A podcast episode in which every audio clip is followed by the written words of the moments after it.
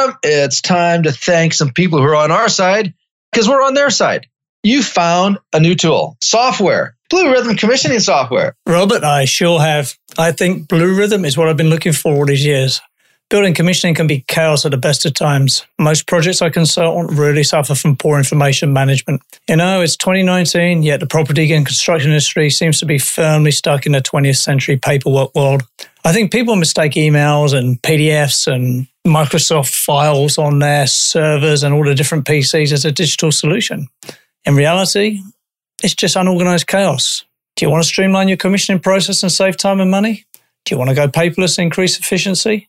BlueRithm is a cloud based software solution built specifically for building commissioning professionals. BlueRithm digitizes your custom forms and checklists, allows collaboration across project teams, and automates reporting, leaving you to focus on what matters. Their team help you onboard the test sheets you've developed over the years. You can even send it some in paper and they will digitize that and put it in the BlueRithm system for you. In my opinion, BlueRithm pays for itself in time saved on paperwork on a single project. For a demo or to start a free trial, go to bluerithm.com. That's where rhythm is spelled R I T H M like algorithm. Bluerithm.com. Tell them the Edifice Complex sent you there. In a world where high performance, zero defect buildings are hard to find, Two men are on a mission to disrupt the status quo. Welcome to the Edifice Complex, the property design and development podcast. Let your hosts Adam Muggleton and Robert Bean keep you up with who is innovating and doing great work, perspective on the adjacent possible, and challenges to the status quo.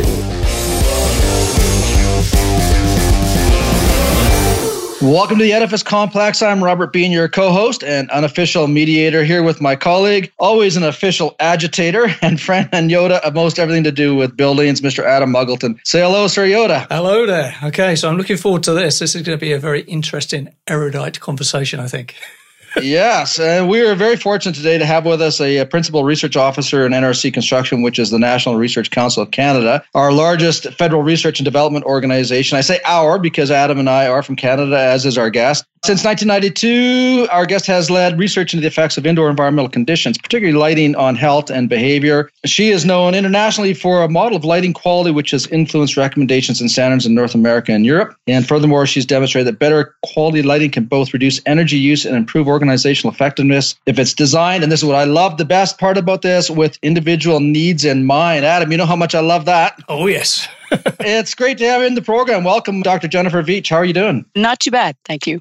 Great. Did I get your pronunciation of your last name right? Perfect. Okay, great. So, Jennifer, you are a fellow of the Canadian Psychology Association, the American Psychological Association, the International Association of Applied Psychology, and the Illuminating Engineering Society. 2011, you received the Waldram gold pin for applied illuminating engineering from the International Commission on Illumination. And in 2018 received the IES Medal Award. You're a member of the editorial advisory board for seven scholarly journals, including the Journal of Environmental Psychology. So we're really want to hear more about that. And among other leadership positions in both lighting and psychology communities, you currently serve the uh, CIE as vice president technical and chairs also chair of the Canadian Mirror Committee, uh, which is the ISO TC uh, 27.4 light and lighting. So Adam and I love to have our high achievers share their stories. So, Jennifer, what's yours? So, I'm probably the only person who is even a member of all of the different associations that I belong to. so, part of my story is that I have very niche interests and I kind of stumbled into them along the way. As it happened, I had an interior design professor for father. And although I didn't know it at the time, he actually had been involved in lighting and lighting education at a pretty high level. In fact, he was presenting at our local IES section in Winnipeg, Manitoba when I was a small child. But of course, I didn't know that, didn't know any of it. As it happened, I also stumbled into an intro psych course early in my university career, which was taught by an environmental psychologist. Environmental psychology is a really niche area within psychology, a very small subfield, really kind of coalesced in the 60s, partly out of response to population and environmental concerns of those days. And so there's not many of them out there. And I happened to stumble into this course taught by this guy, and he included a two week unit, and I was hooked. Suddenly, I knew that the physical environment was important because I heard that at home a lot. But here was a way to try to understand how the physical spaces in which we spend our time, whether they're indoors or outdoors, might affect the things that we do and how we feel. And I was really jazzed by that because we're always in a place. And why would you not want to understand that? I couldn't, yes. couldn't agree yes. more with that. So true. So you started out. What was it? What was your first program that you got your degree in? Well, so I I actually started out in an undergraduate program in what at the University of Manitoba is called general science because, like many people, I thought I was going to go off into med school. While I was having to make that choice, I took this course and realized, a for other reasons, I really don't want to be an MD. And wow, this is a really cool thing. I want to do this instead. So I did finish that degree, but then I did an honors degree in psychology immediately following that because that's really the, the entry level degree you need to go into grad school in psychology in Canada. And then I went on and did a master's in psychology at Queen's in uh, Kingston, Ontario. And then I went on and, and did a doctorate, which I ultimately completed at the University of Victoria in British Columbia. So, what, what city do you like better, Victoria or Winnipeg? you know, each of them has its good points. so um, well I grew answered. up. I, I, I, yeah, I, uh, well, I spent a few years in Winnipeg, and my fondest memory was playing hockey at minus thirty below. Now we were just young kids, and I remember coming after the first period, and none of us, we were like six, seven years old. None of us wanted to cry at that moment because our feet were frozen, right? Because we all wanted to be tough. And then we got into the second period. You could see that every once in a while someone had a tear, but all the tears came out of all of us little boys when we started to take our skates off after the third period. Didn't matter how you know we all wanted to be tough, but Winnipeg yeah, just it beat us. It beat us all. Well, that's why well, they call got, it Winterpeg, right? they do. I have to say, I actually like Four Seasons. I spent part of my doctoral education in Southern California and actually left there for a lot of reasons, most of them financial. And one of the things I realized that I found weirdest was there's no winter there. Mm-hmm. I was mm-hmm. wearing the same clothes in January as I was in August. And that just seemed totally unnatural to me. Yeah. Okay, so yeah. actually, given the choice, I'd probably choose Winnipeg over Victoria. Oh, I like that answer. you might be the well, first guest that's ever said that, I think. well, it's interesting because when you talk to people about Winnipeg or Canada in general, and they talk about the climate conditions, uh, say in Florida, for example. Well, Winnipeg has the same conditions, if not hotter, in the summer than Florida, except it has the other extreme in the wintertime, right? That's so we right. get the extremes of northern, the North American part of the continent, but we also get the, the extremes in the south in, in Winnipeg. And I think it's one of the only places in the world that has such a wide diversity in climate. It does, and I've I've heard some comments from folks.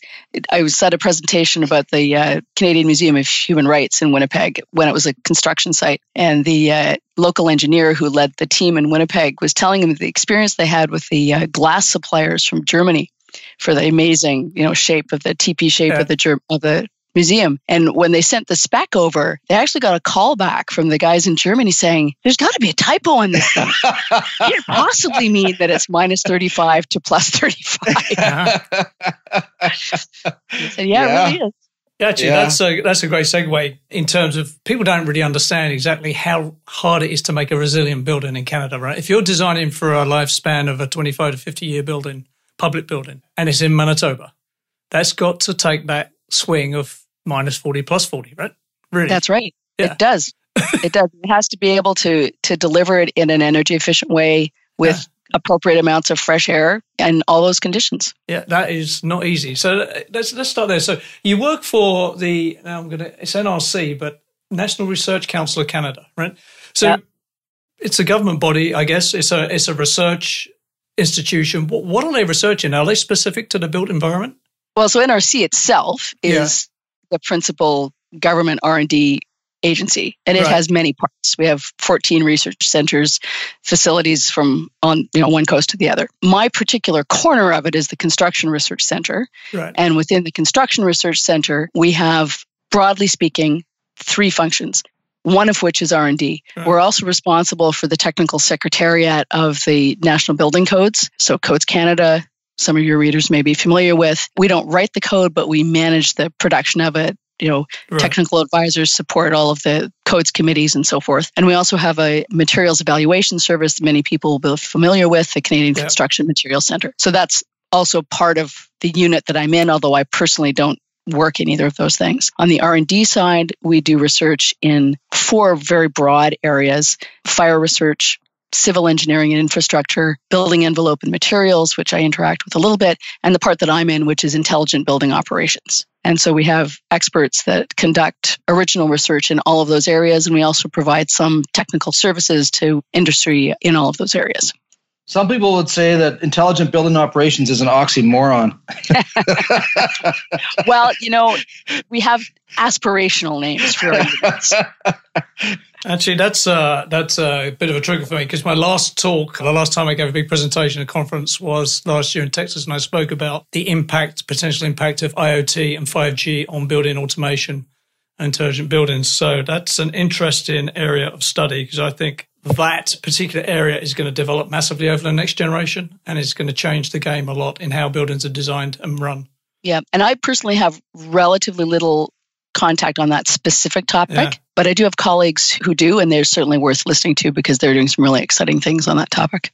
Cool. Yeah. So, Jennifer, the whole subject of IEQ, of which, of course, lighting, your specialty is one, and, you know, it fits in with you know the air quality sound quality thermal comfort quality all these other ones. But light and vision as i understand it is the dominant sensory system in the body. Someone was telling me it's close to 70% of the body's receptors are assigned to vision. Is that is that true?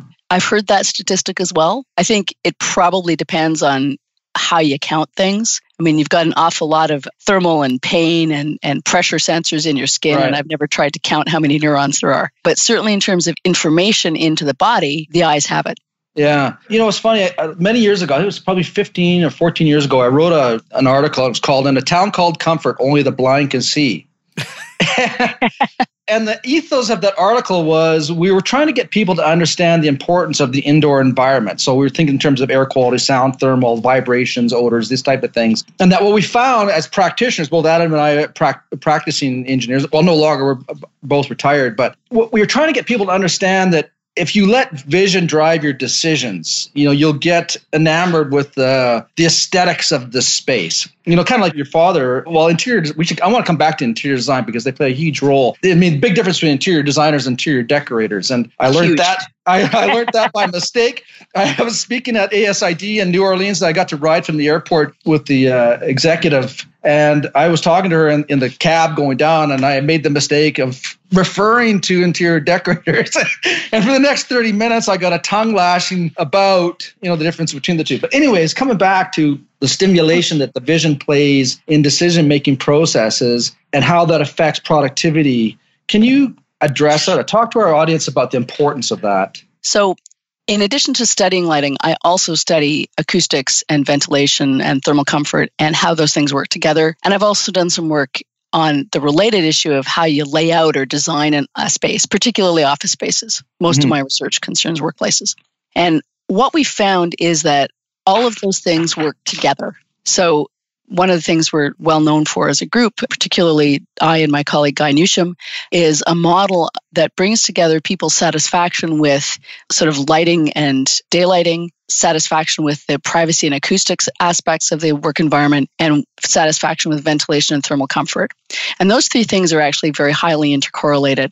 Those together contribute to what we call overall environmental satisfaction, which, as you might think, is your evaluation of the whole environment you're in and how good it is. What we've also done is to link that overall environmental satisfaction to job satisfaction. And then yeah. in turn, to show that that's related to people's commitment to the organization and their intent to leave the organization. Mm. Obviously, obviously, the what you want is there a negative relationship, right? So people who are more committed to their organizations are less likely to leave. And of course, turnover is a big expense. So that model is really important in showing that the physical environment that people work in, all of those different elements working together, actually has a measurable, not huge in terms of statistical connections, but a, a, real and measurable effect on people's likelihood to stay with that organization. So if you don't get the physical environment right, you're actually going to experience poorer retention. So uh, separately, we've also done some work on that specifically in relation to lighting and some other interesting outcomes in the in the same model. So I have a question for us. So you mentioned earlier that you enjoy the changes in seasons. And so like I've been reading quite a bit about, you know, the tension that's created between homeostasis and alliesthesia. I think that's the correct yep. word yep. pronunciation. So, so for those that are listening, maybe you can define what homeostasis is and what alliesthesia is, and of course the tension that exists between the two of them. And for me right now, I have a I put my faith in the neurosciences and trying to understand the levels of stress and at what point is alliesthesia beneficial to the occupant and at what point does it become stressful. So can maybe you address that? Well, so hmm. homeostasis is the idea that there's sort of one optimal level and you want conditions to keep you at that sort of optimal level. If one thing goes up, the other thing might go down, but on balance, you're in that same place. The idea of alliesthesia is a little more adaptive. That is to say, there isn't one absolute level that you want to stay at, that in fact, your desire is going to ebb and flow because of a bunch of other factors over time. And the solution is not for the physical environment to to create that static condition, but for the physical environment to enable people to adapt the environment to the desire they have at any particular moment. Right. So it's recognizing that. So a good example is I was thinking about the thermal example a minute ago. In the winter, where I am, of course, it's Ottawa. Today it's quite cold outside. They tell me it's going to get abnormally warm two days from now. But in the winter, I generally wear a couple of layers. And that's partly because maybe there isn't perfect thermal control in my building and I, I know I'm going to get hot and cold during the day. But it's also about knowing that I'm going to need even more layers when I go outside when it's really cold. So my dress is adaptive to the season because I don't wear the same clothing in August when it might be 30 degrees outside. And that's when I fall into the category of the people who are not wearing as many layers in summer and don't mm. actually want it to be as cold as some engineering assumptions might think, might program to achieve in my building. Yeah, I mean, one of the one of the ways I try to understand terms of alliesthesia is, is if you take a professional athlete, one of the common denominators of the professional athlete is that is they have an incredible sense of balance, and they develop that sense of balance by being out of balance. So they're actually training their body to you know bounce back from being popped out of out of their sort of sense of equilibrium.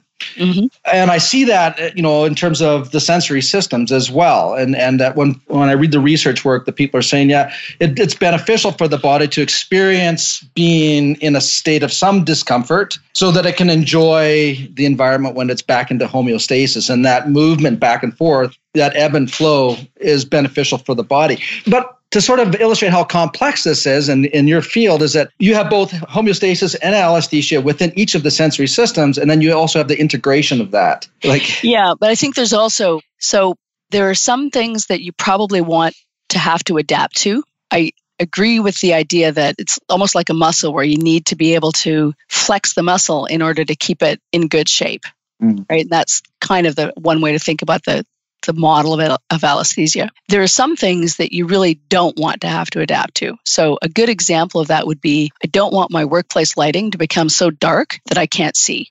Right? That's right. That's not safe and it's not productive and it's actually placing too much strain on the system during my working time or even at all. But that being said, neither is it healthy for me for that lighting to be unfortunately as most places are that don't have windows static all of the day because it does two things. One is it's boring, and that actually creates a stressor of its own because we need a certain amount of environmental stimulation in order to remain interested and alert and responsive to our surroundings. And it also probably means that for at least some of the, not probably, it does mean that for some people, that static lighting condition is not going to be the condition they need at that time because what I need is not necessarily what you need. And so, really, this is kind of when you look at the work that the Well Delos group are doing, mm-hmm. and also the new building that the Rocky Mountain Institute has, which is, you know, basically they said, okay, let's build a building. We're going to baseline the environment that's actually below most people's satisfaction levels, but we're going to give them personal environmental control systems at each of their desks. Mm-hmm. And so the adaptive part of it becomes really, really important. So actually, so going into it, the psychology thing comes in here. So I've listened to yeah. this. I mean, engineers who design buildings, you know, the whole linking of lighting, acoustic ventilation in the IEQ thing. Very few people actually, they play lip service to that, but very few people do it. But the control aspect of it fascinates me, mm-hmm. right? Because like what the Rocky Mountain Institute are doing, you know, giving you this wide band and then within that band giving you tools to control your personal environment. That's the holy grail, right? Yeah, absolutely. Yeah. Yep. And in fact, what Guy and I Guy Newsham and I did over many years was to demonstrate that for lighting, at least, any given fixed lighting level will only really be satisfactory for, at best, 50% of the people. Wow. Yeah. Everybody else is going to want something that's either higher or lower than that. And so that idea of a band is really valuable because if you can give people the ability to tune their local lighting to the level that they need, then you're satisfying more of the people. And in the work that we've done, we've shown that giving people that individual control triggers all kinds of good things in their evaluations of the space, their environmental satisfaction, their job satisfaction, et cetera, et cetera. In addition, this is actually exactly what I referred to a minute ago. In addition to the the reduced turnover intent, you can also see better health and well-being outcomes, including less self-reported paid time off. Yeah. So providing that personal control pays off. And what's complicated about the way buildings are built is that often that kind of effect although it's part of the total cost of ownership of the building, it's not in the conscious awareness of the person who's outlaying the capital cost at day one.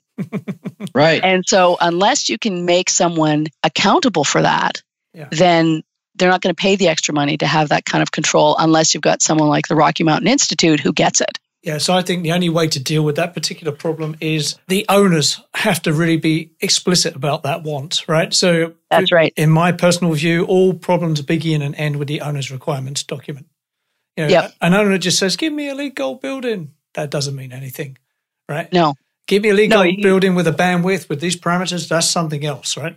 Yeah. Well, and give me a LEED Gold building that also prioritizes the needs of my occupants. yeah. Good luck with It's that. even better.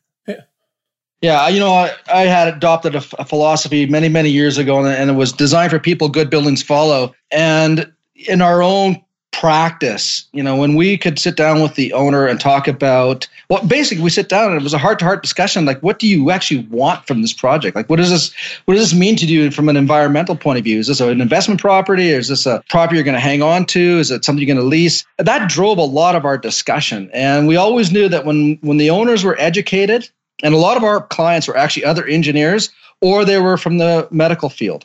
And mm-hmm. so they had a much higher level of understanding to the sciences. Mm-hmm. But Adam, in your world, as a past property developer, it was it was all about the money. It was never all about, about the Benjamins. So this is where I think NRC as sort of being government adjacent. This is where I think there's a good role for government. Uh, as a recovering libertarian, it kills me at say this, but um, you know, the government of Canada, for example, right? They could really change it with how they do it, right? They're not great at asking for buildings and having buildings done from. They do tend to take what the market gives them. But if they could, with the help of, of NRC, maybe like ask better and be very specific in what they ask mm-hmm. for, and then crucially, and this is where most of them fall down, actually insist on getting it, right? Mm-hmm. Because I yep. find some clients in Canada, they ask for it and then they get bullied by the contractors. Oh, no, we're not doing that. And they go, okay, well, we're not doing that then. Right. But yep. if you really ask for it and enforce it, and you might have to, you know, really get nasty. And this is where mm-hmm. people don't like it. But if you do it a few times and then have these examples out there, the whole thing could sort of like get a flywheel effect. Right. But this is where I think the government has a great role to play in being the example. And then mm-hmm. hopefully the private sector will follow on. What do you think about yeah. that? Well, I think you're right, but there are, in fact, a lot of forces that mitigate against that. Right. One of them being that the government does have to be really cost conscious. Yes. Right. Because you know that a lot of people place a lot of scrutiny on government budgets. Yes.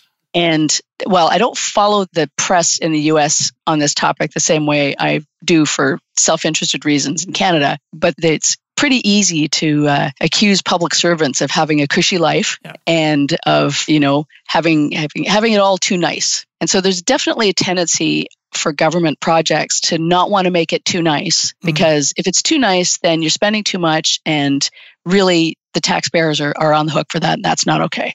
Yeah. So people are very mindful of being good stewards of the public dollar. And because this whole total cost of ownership issue is really not very well understood mm-hmm. by the public, let alone yeah. by people in the industry, it's hard to get the approval of everybody to take that route. But actually, the route that I would take that I think is a little more promising is not just for government, but is to really call out approaches like WELL, not because I love all of the provisions in WELL, but the approach generally of building certification. Similarly, I think the more we find people trying to adopt the LEED kind of approach, the more that will become second nature to people who are designing and building and operating buildings. Mm. So I think there's a real role for building certification approaches. I would love for government buildings to also adopt at least some of the elements of that. Whether or not they actually seek formal certification is another issue, but because I think that's the way to show people the value of those things. What about as sort of NRC again as a sort of powerful quasi government institution? A Secretary of Building Codes, is not the stealth way to deal with this? Do it via the code. So put things in the code and let the market solve the problem?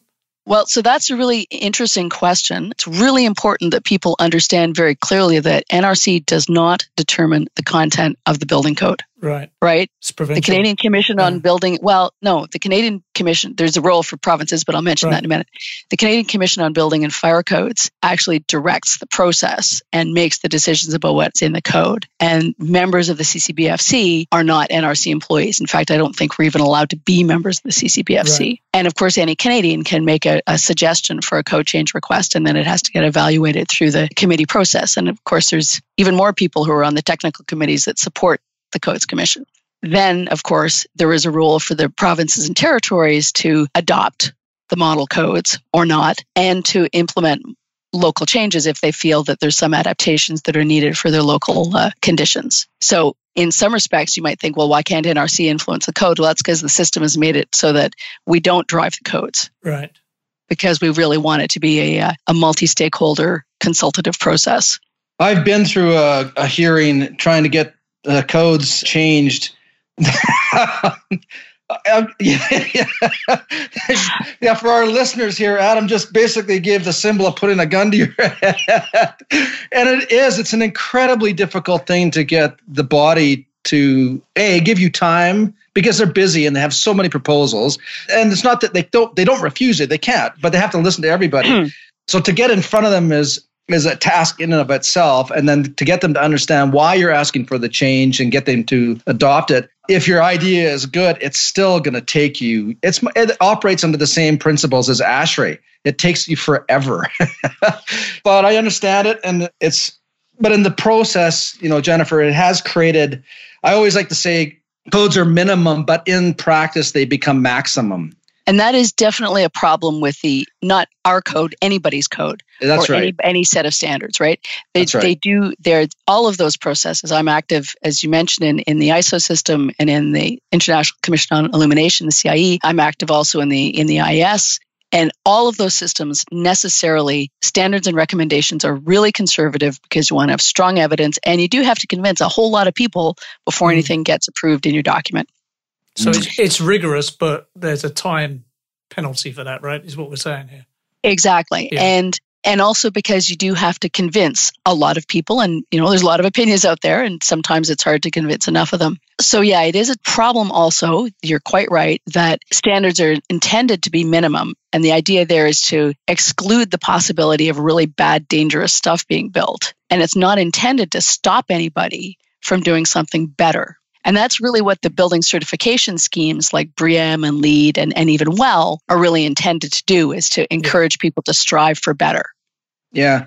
I think, uh, you know, there's a good example of government, and it's in the US, the GSA, which I think is the government service agency, if yes. I get that right. Gen- right. General Services Agency. Yeah. So they're the largest Right. So they're the large, from what I understand, the largest real estate holder in the United States, uh, if I'm correct I on that. Probably, yeah, I would expect yeah. so. So they, independently of codes, you know, have done a lot of work because as a, one of the largest real estate holders, they're also one of the largest employers in the country. Productivity is really important, and so they, you know, as a government agency, have actually taken big steps on improving some of the buildings and have seen the result of that in terms of productivity and people wanting to stick around and I don't know where Canada stands in terms of it being an employer and a real estate holder. Does it see the benefits of stepping outside and saying, you know, we need to actually go above and beyond codes as demonstrating to the construction industry what we should be doing? I would say that we're not as far along in that trajectory as the GSA is. I'm going to leave that there. yeah, I, I, yeah. I, see where you're doing that, like that. Can I just, just a sidebar discussion because I really want to know where we are at that, and I want to go back to the this homeostasis and alliesthesia for just a second, and neurosciences and understanding stress hormones. You know, I think it's cortisol and epinephrine; those are the two two of the major stress hormones. Yeah. Do we actually know what is a good amount of stress and what is a bad amount of stress yet? I mean, there's technologies out there, the EEGs or QEEGs, that can study neural responses now to the environment. Do we know, Jennifer, what's good and what's bad? Well, the long and the short answer is it's really complicated. right. So, even doing a good study on hormones is very difficult because there are, of course, general daily patterns of hormones that happen. They rise and fall. There's huge individual differences. Cortisol in particular is complicated because it's strongly influenced by immediate events. So if you had a fight with a coworker, that could have nothing to do with your environment, mm. right?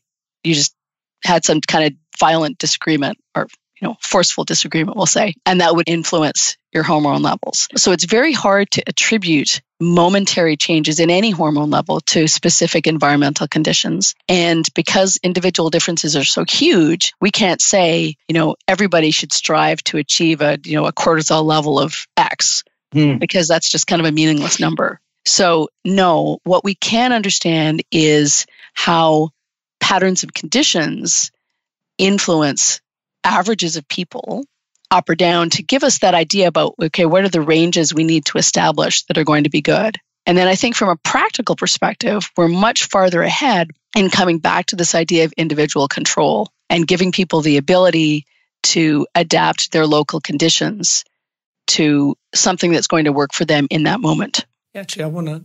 Oh, sorry. Mm. I just want to zero in on that because the the psychology of it. A, a, building manager once said to me, he said, "I'm mayor of my own town, and I'm a master of psyops." Yeah. and what he meant by that was, if someone phoned up and said, "I'm too hot," he'd say, "Don't worry, I've changed the thermostat." Then he'd phone him back half an hour later and say, "Everything okay?" She go, "Oh yeah, that's much better," and he hasn't done a thing, right? So right. the psychology of it is really interesting to me because I I get what you're saying. The hard measurements of cortisol and stress, that's really hard, right? But giving people control, some control over their environment, I think mm-hmm. is where it's at. So again, seeing my children enter the workforce, right? You know, mm-hmm. my daughter went to an interview and one office was this horrible 80s cubicle farm. It was like a puppy farm. Mm-hmm. And she ran out there there was like an Emily shaped hole in the wall. She could not get out there fast enough, right? it wouldn't have mattered what they paid her. She would not have gone into that office. Mm-hmm. So there is something to say about the psychology and the quality of the environment in terms of retention, attracting young, horrible, I say millennials, you know. So it's not just about the money. I'm a child of the 80s. I'm a child of the Thatcher era, right? So it's all about the money for me. But for my children, it's not.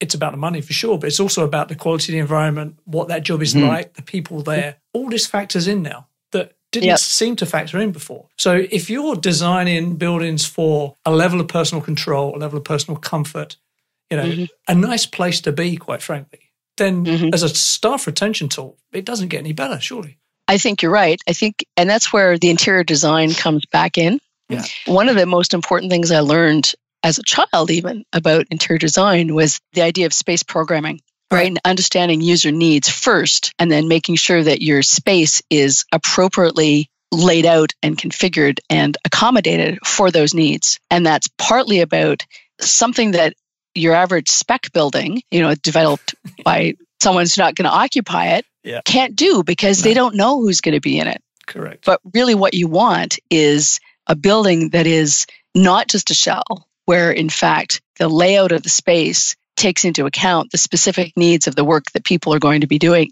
in it and provides for that, including such things as adjacencies. You know, am I close to the people I need to be close to, mm-hmm. or do I have to walk, you know, 200 extra yards to get to the you know the person I most need to speak to. So taking that into account is also really important while and this is another thing that tends to get a, I think a bit of short shrift is paying attention to the aesthetics of the space. Another part of the you know 80s aesthetic of you know gray um, panels with maybe one accent color. Salmon pink, obviously.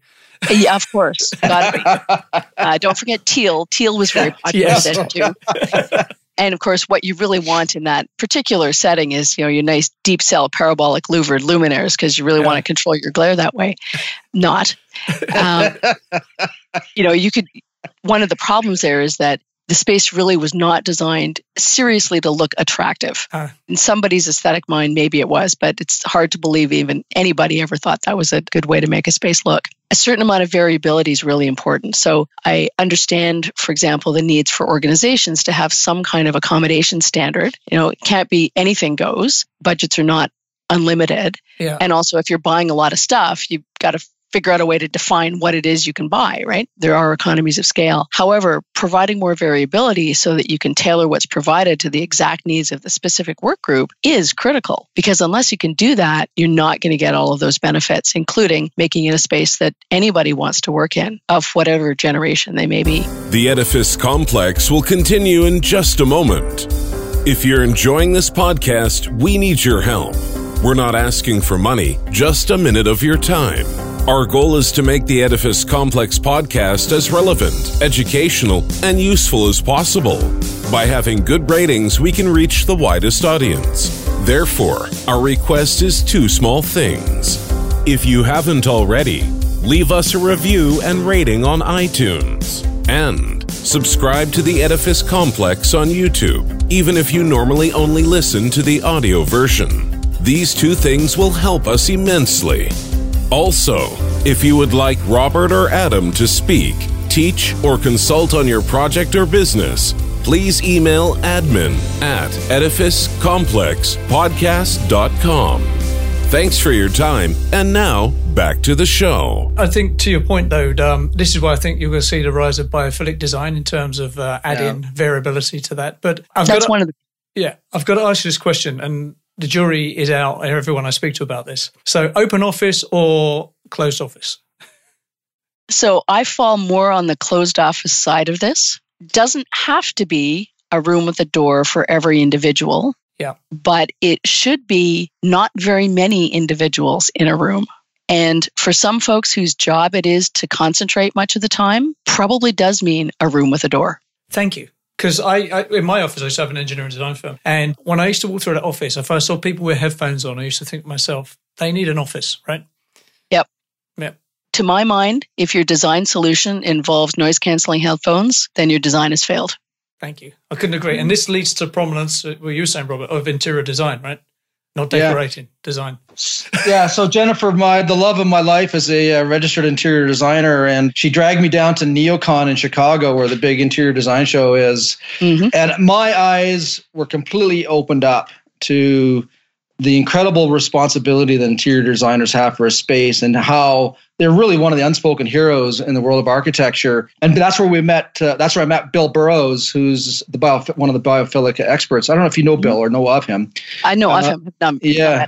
And I sat in one of his presentations, and I was just, I was, well, I, mean, I'm getting shivers up the, my spine think going back to his presentation and just in how incredibly stimulating the environments were that they were working on in terms of stimulating the, the mind and being able to relax the body so that it could concentrate and do things that it needs to do. And it was a fascinating study. So I've been down twice now, and I'm going down again next year or this year coming up. And as a, as a retired and I had two licenses to practice. One was in construction engineering, the other was mechanical engineering. So this is a completely different new field to me. But I have a huge fascination with human physiology and psychology that relates to the indoor environment. And to be able to go down and listen to the interior designers talk about this, I'm going, why are they not involved in every project? Why are they not leading these projects? You know, that's that's the scale that I put them on. Mm-hmm. Well, I think you'd have to ask them that.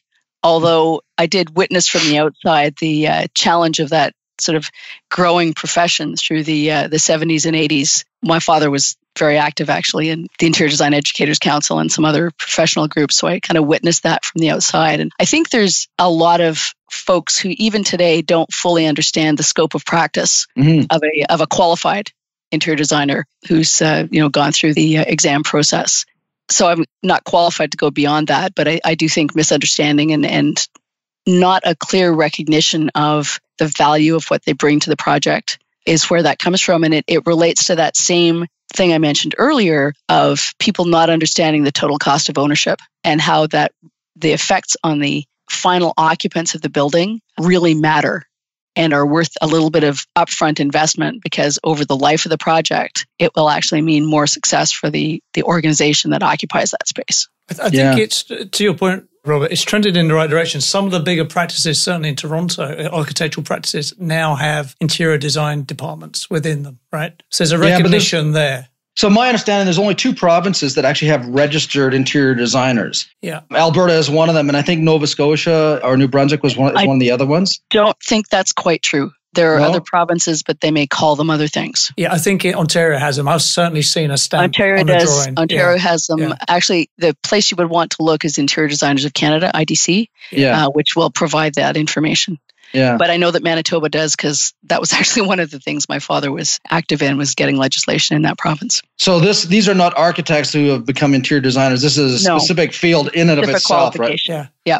But yeah, to, yeah. to, answer your earlier question, why why are they not prominent? Because uh, the answer is architects would rather cut their own heads off than let someone else lead that job, right? well, the, well, that's somewhat true, and I don't think this is true now, but I know it used to be the case that architectural firms were not permitted to have owners who were not architects. Mm-hmm. Yes, and that prevented career progression. Yeah, of course, for anybody from any other profession, engineering included. So there's a lot of that kind of professional rivalry, which I think has been somewhat of a, a barrier to coming at the integrated design approaches that all of these things that we've been talking about really require. Yeah.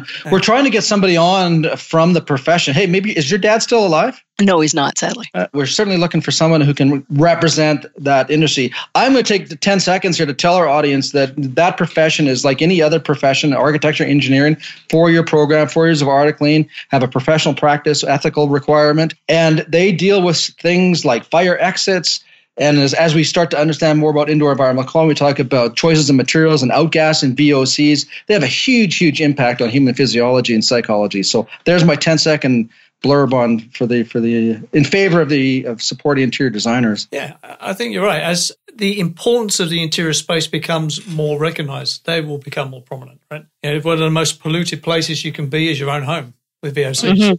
Yes. Who talks about that? Not many people. Now, I want to be respectful of your time, Jennifer. We're coming up on uh, 50 minutes here. So I want to be respectful of your time. Towards the end of the interviews, we normally do a few rapid fire questions. Mm-hmm. If you're okay with that? Yep.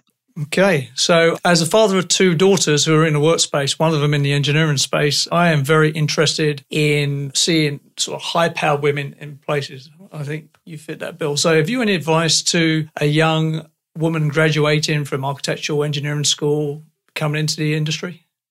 So I have not personally experienced any barriers to career success, although I know other people who have. Right. And I think the most important thing is to find something you really believe in and keep doing it as well as you can. And then nobody can gainsay you. And I, I think that's really the key is you you do have to be really good. It's, there's an element of the Simone de Beauvoir uh, comment about, you know, to be recognized as just as good, I actually have to be twice as good.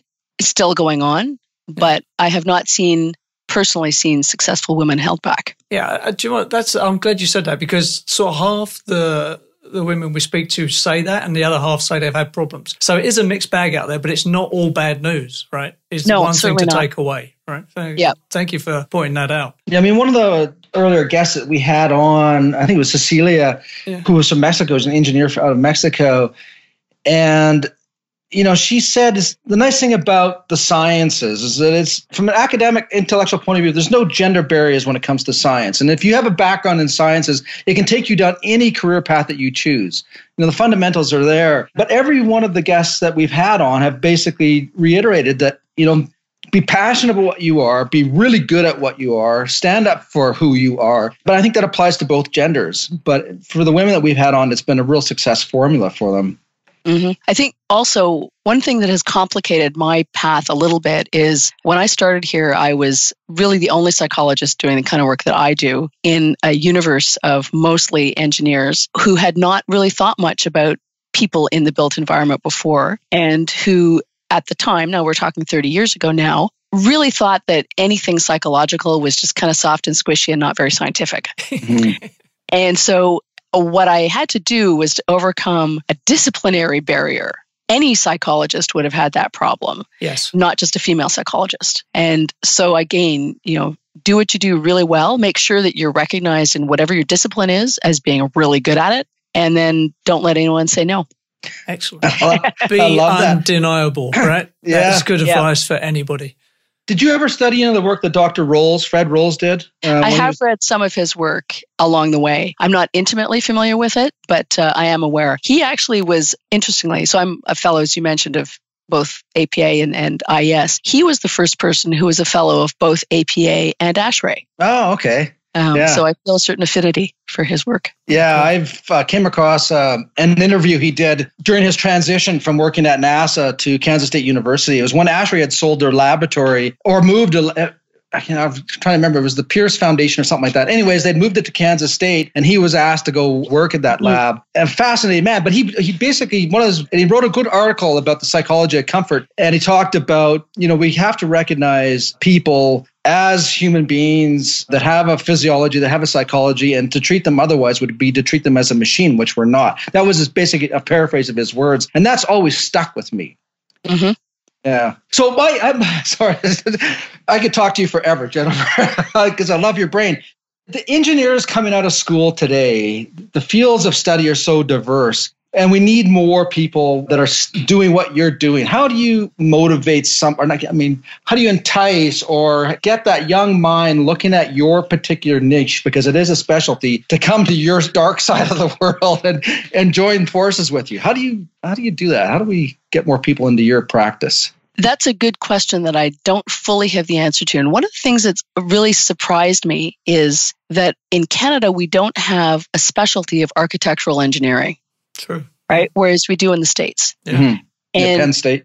If, well, Penn State being one, there's a new program being developed now at Oregon State, Texas A&M. Yeah. Uh, so there's a few different places, and I have you know acquaintances and colleagues at all of those various schools. Oh, actually, uh, University of Nebraska at Omaha as well has one. And that strikes me as a good entry. Now, it doesn't necessarily bring psychologists in because they're training engineers, but there's some interesting overlap there. And the more we can get people to collaborate, sort of professors to collaborate across disciplinary boundaries, the better we will be. Because one of the things I've learned through working at NRC is psychology is great and I identify as a psychologist, but it will only take you so far. You do have to understand the physics of buildings and the technical aspects of the building systems that you want to influence. And a psychology degree is not going to give you that. So the ability to understand whatever the appropriate part is, in my case, I need to understand light and physics, is really critical. And that's where some a little more university level collaboration that brings people together would really be helpful in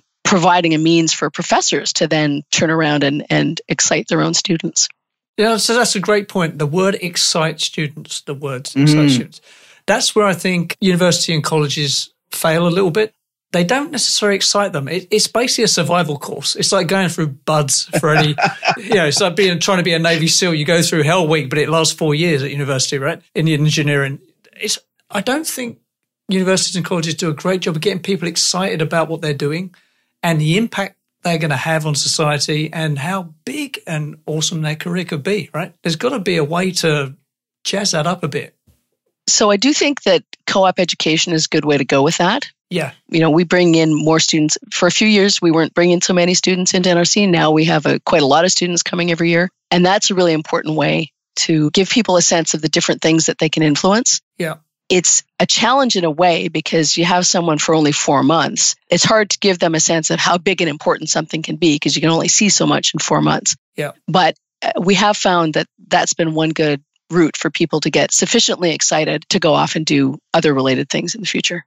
A couple comments here and then, and then a question. And one of them, we're trying to get uh, Dr. Stephanie Taylor on. I don't know if you know uh, Dr. Taylor, but she was a medical doctor that went and got her master's degree in architecture so right there and this is sort of leading up to my question that is is that you know you have the health sciences and then you have sort of the building sciences. And at one time canada had a conference that brought these two areas of study together. There hasn't been one in a number of years. So dr Veitch when are we going to have another conference bringing these two areas together? A specifically canadian one? Yeah. Well, that would be a really great idea. We actually had a small workshop on that type, on that sort of topic in 2008, which was really exciting and wonderful and produced a proceedings volume that was available online. I think it still is through the NRC website. for a variety of reasons, the initiative that we tried to push, which was to build together the building sciences and the health sciences, didn't really take off at that time. So I think it's, you know it's time for another one. I agree. But whether I'm the one that's going to do that, I'm not not making any predictions. well, I'll volunteer to be a cheerleader. it's a big task, but we've come a long ways in 10, 15 years. Yeah. The knowledge that we have, and I think it's time now to bring those in both in both areas of the sciences. Yeah, it's, I think it is time to, and yeah, if, if uh, keep us if that happens, you know, we'd like to know about it, obviously, and we'd be happy to promote that conference as well sure, to our show. Absolutely. Yeah. Yeah. Okay, Jennifer, thank you very much for coming on. Again, I could talk to you forever, actually. Such a lot going on there. But well, thank yeah. you very much for your time and yeah. uh, really appreciate it. You're welcome.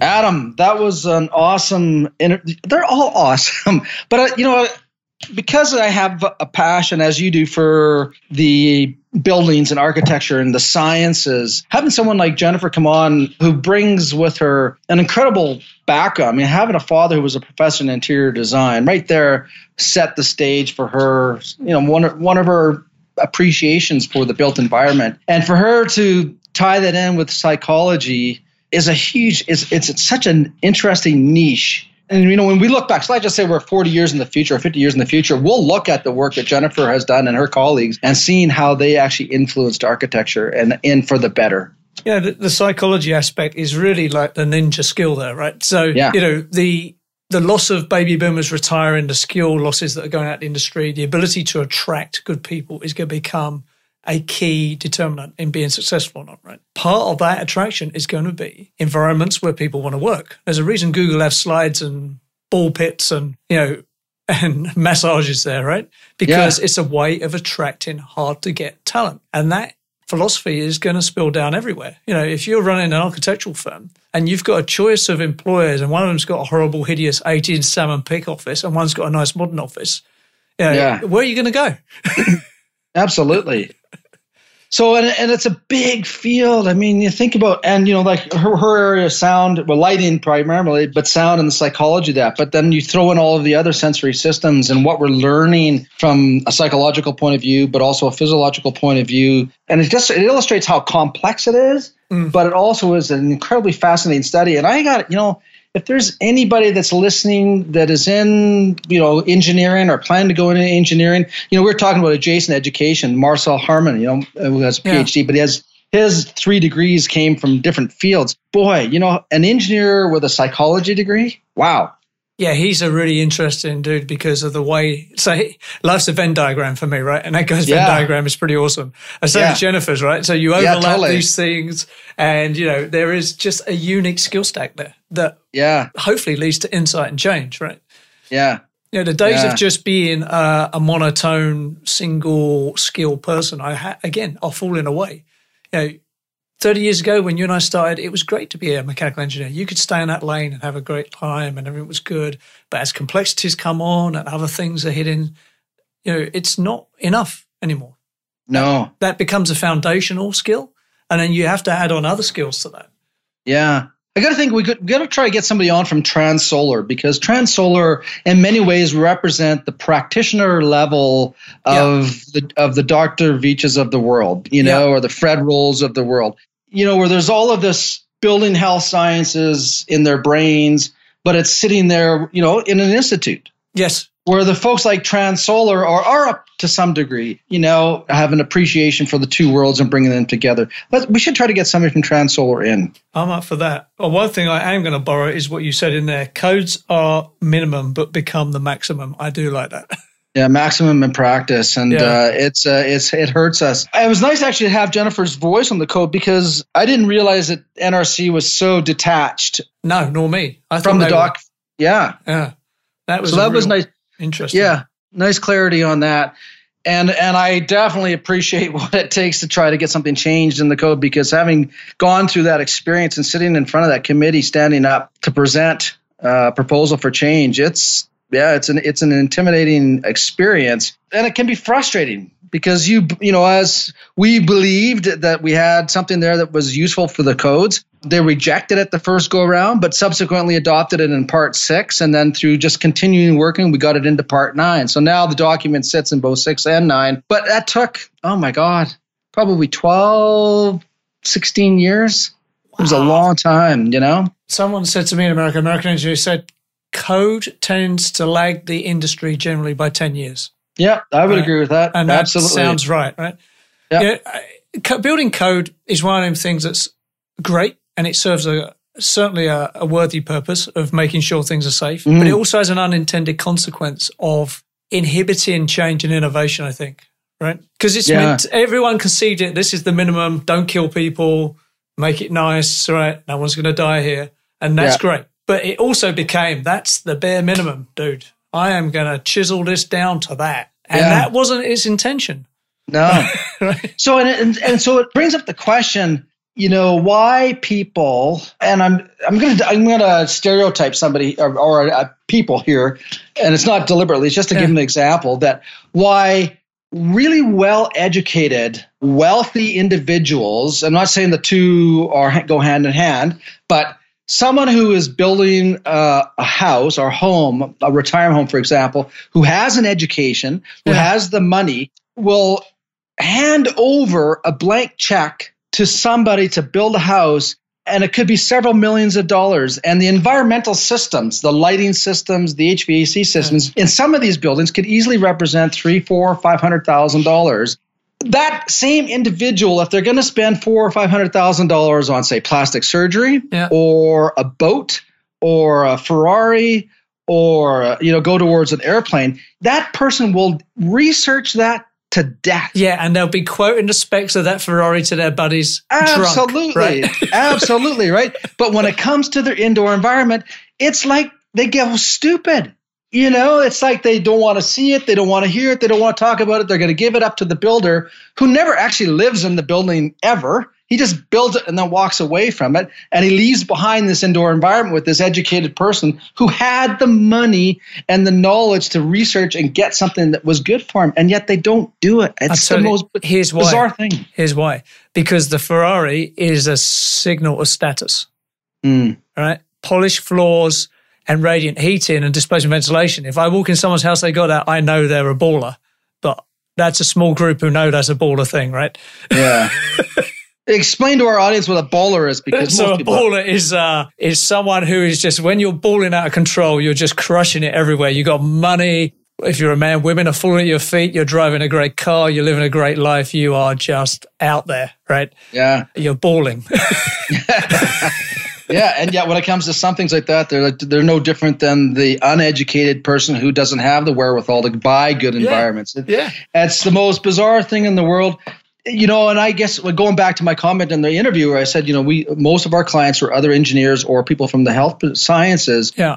And they get it, but that was a small amount of people that do that. And it's if they only knew, you know, the the results that the Jennifers of the world or the Ed Arens of the world or the Bill Bahnfleth yeah. or the Bjarne Olesen, the people that we've had on that specialize indoor environments, if they only knew what these people knew or know, they would fire half of the builders that they worked with and say, you know. The challenge is to make it a way, make it braggable, make it a, a status signal that you've done mm. this. How you, because the problem is all this is embedded technology in your house, right? So it's very hard to make it a status signal or a value mm. or a high value signal. Somehow the industry's got to find a way to let people brag about it. Yeah. Right. And I think one of the, and I totally agree with you on that. And I think one of the other challenges is that consumers in the home buying market have been led to believe through the process that the tradesperson is also the engineer. Mm.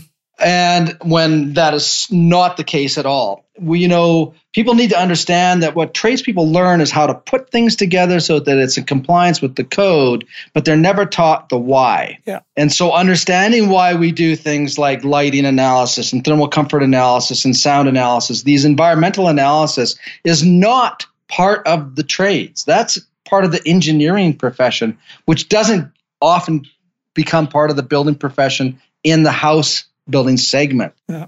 So they go to buy a house. The builder says, "Well, our contractor, our mechanical contractor, he'll put together a heating, ventilation, and air conditioning system." And the person goes, "Okay," yeah. not understanding that you know there's a different. I go back to the, the, the word carpenter. The carpenter is a big word because you can be a finishing carpenter, you can be a framing carpenter, and you can be a cribber. Yes. Right. I was a cribber and I was a framer. I would not hire me to be a finishing carpenter because I suck as a finishing carpenter right? But yeah. when people say the word carpenter, they think, okay, well, you can do all of those things. Yeah. That's right. And that's yeah. what happens to the trades. When they say you are a you're a mechanical contractor, the person, the consumer thinks, okay, well, you can do engineering work and you can do all the design work, but that's not the case. People need to understand that.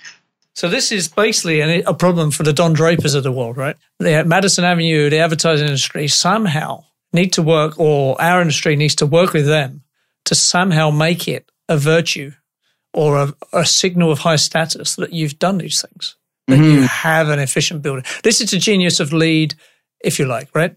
I'm just using LEED as one of 600 certifications out there, right? it's it, Jerry, thank you for that stat, yeah, by the way. Yeah, yeah. I, I, I, spit that out all the time. People go, yeah. "What?" but. LEED gives you the ability to boast about this hidden feature, right? Mm you know, I have a, a LEED platinum building. People don't know what that means, but they know platinum sounds great, and obviously not many people have it. So therefore, it's a high status thing, right? Right. And yeah. that's its genius. That is its real genius. Again, it's my love hate relationship. The genius is it makes property developers aspire to be better and go above code, right? I just have issues with how it's implemented, but the genius of it is that. Yeah. And for that, it's worth it, I guess, right? Yeah. And I think where WELL fits into the LEED family, I guess it is. Hmm. You know, is that it elevates that importance of that indoor environmental segment. Yes. You know, because LEED was so much about I mean, it had a it had a component of air quality and thermal comfort. I mean, they made reference to ASHRAE 62.1 and 55. But in many in many cases, the certification was just a matter of the engineers filling out check boxes. Yep. You yeah. know, there was never actually any analysis done or not to the extent that the standards encourage you to no. do. You know, as someone told me once, I, I heard this at a USGBC presentation. Like the original, the 2009 version of LEED was about setting intentions. Mm. And then the new version four, which is harder and less taken up consequently, is about actually following through on them intentions. Ergo, a lot of people are going, you know what? I think I'm out. Because accountability hurts sometimes, right? Yeah.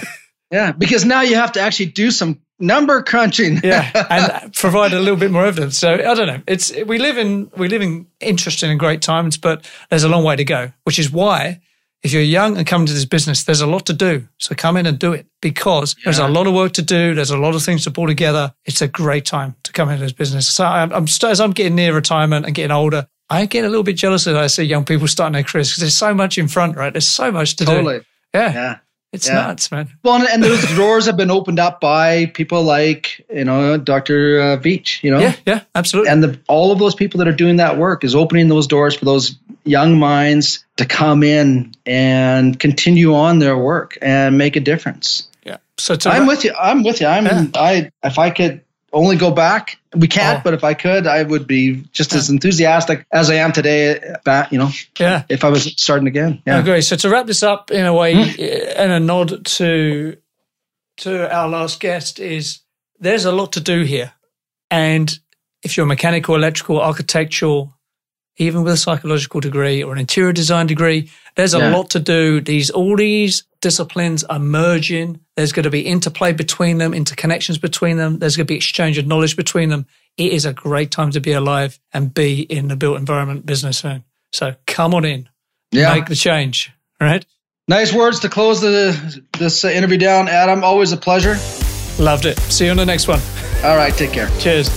You've been listening to the Edifice Complex podcast with Adam Muggleton and Robert Bean. To access show notes for this episode, visit edificecomplexpodcast.com. Also, if you would like Robert or Adam to speak, teach, or consult on your project or business, please email admin at edificecomplexpodcast.com. See you next time. Adam, it's time to thank some people who are on our side because we're on their side. You found a new tool, software BlueRithm commissioning software. Robert, I sure have. I think BlueRithm is what I've been looking for all these years. Building commissioning can be chaos at the best of times. Most projects I consult on really suffer from poor information management. You know, it's 2019, yet the property and construction industry seems to be firmly stuck in the 20th century paperwork world. I think people mistake emails and PDFs and Microsoft files on their servers and all the different PCs as a digital solution. In reality, it's just unorganized chaos. Do you want to streamline your commissioning process and save time and money? Do you want to go paperless and increase efficiency? BlueRithm is a cloud based software solution built specifically for building commissioning professionals. BlueRithm digitizes your custom forms and checklists, allows collaboration across project teams, and automates reporting, leaving you to focus on what matters. Their team help you onboard the test sheets you've developed over the years. You can even send it some in paper and they will digitize that and put it in the BlueRithm system for you. In my opinion, BlueRithm pays for itself in time saved on paperwork on a single project. For a demo or to start a free trial, go to bluerithm.com. That's where rhythm is spelled R I T H M like algorithm. Bluerithm.com. Tell them the Edifice Complex sent you there.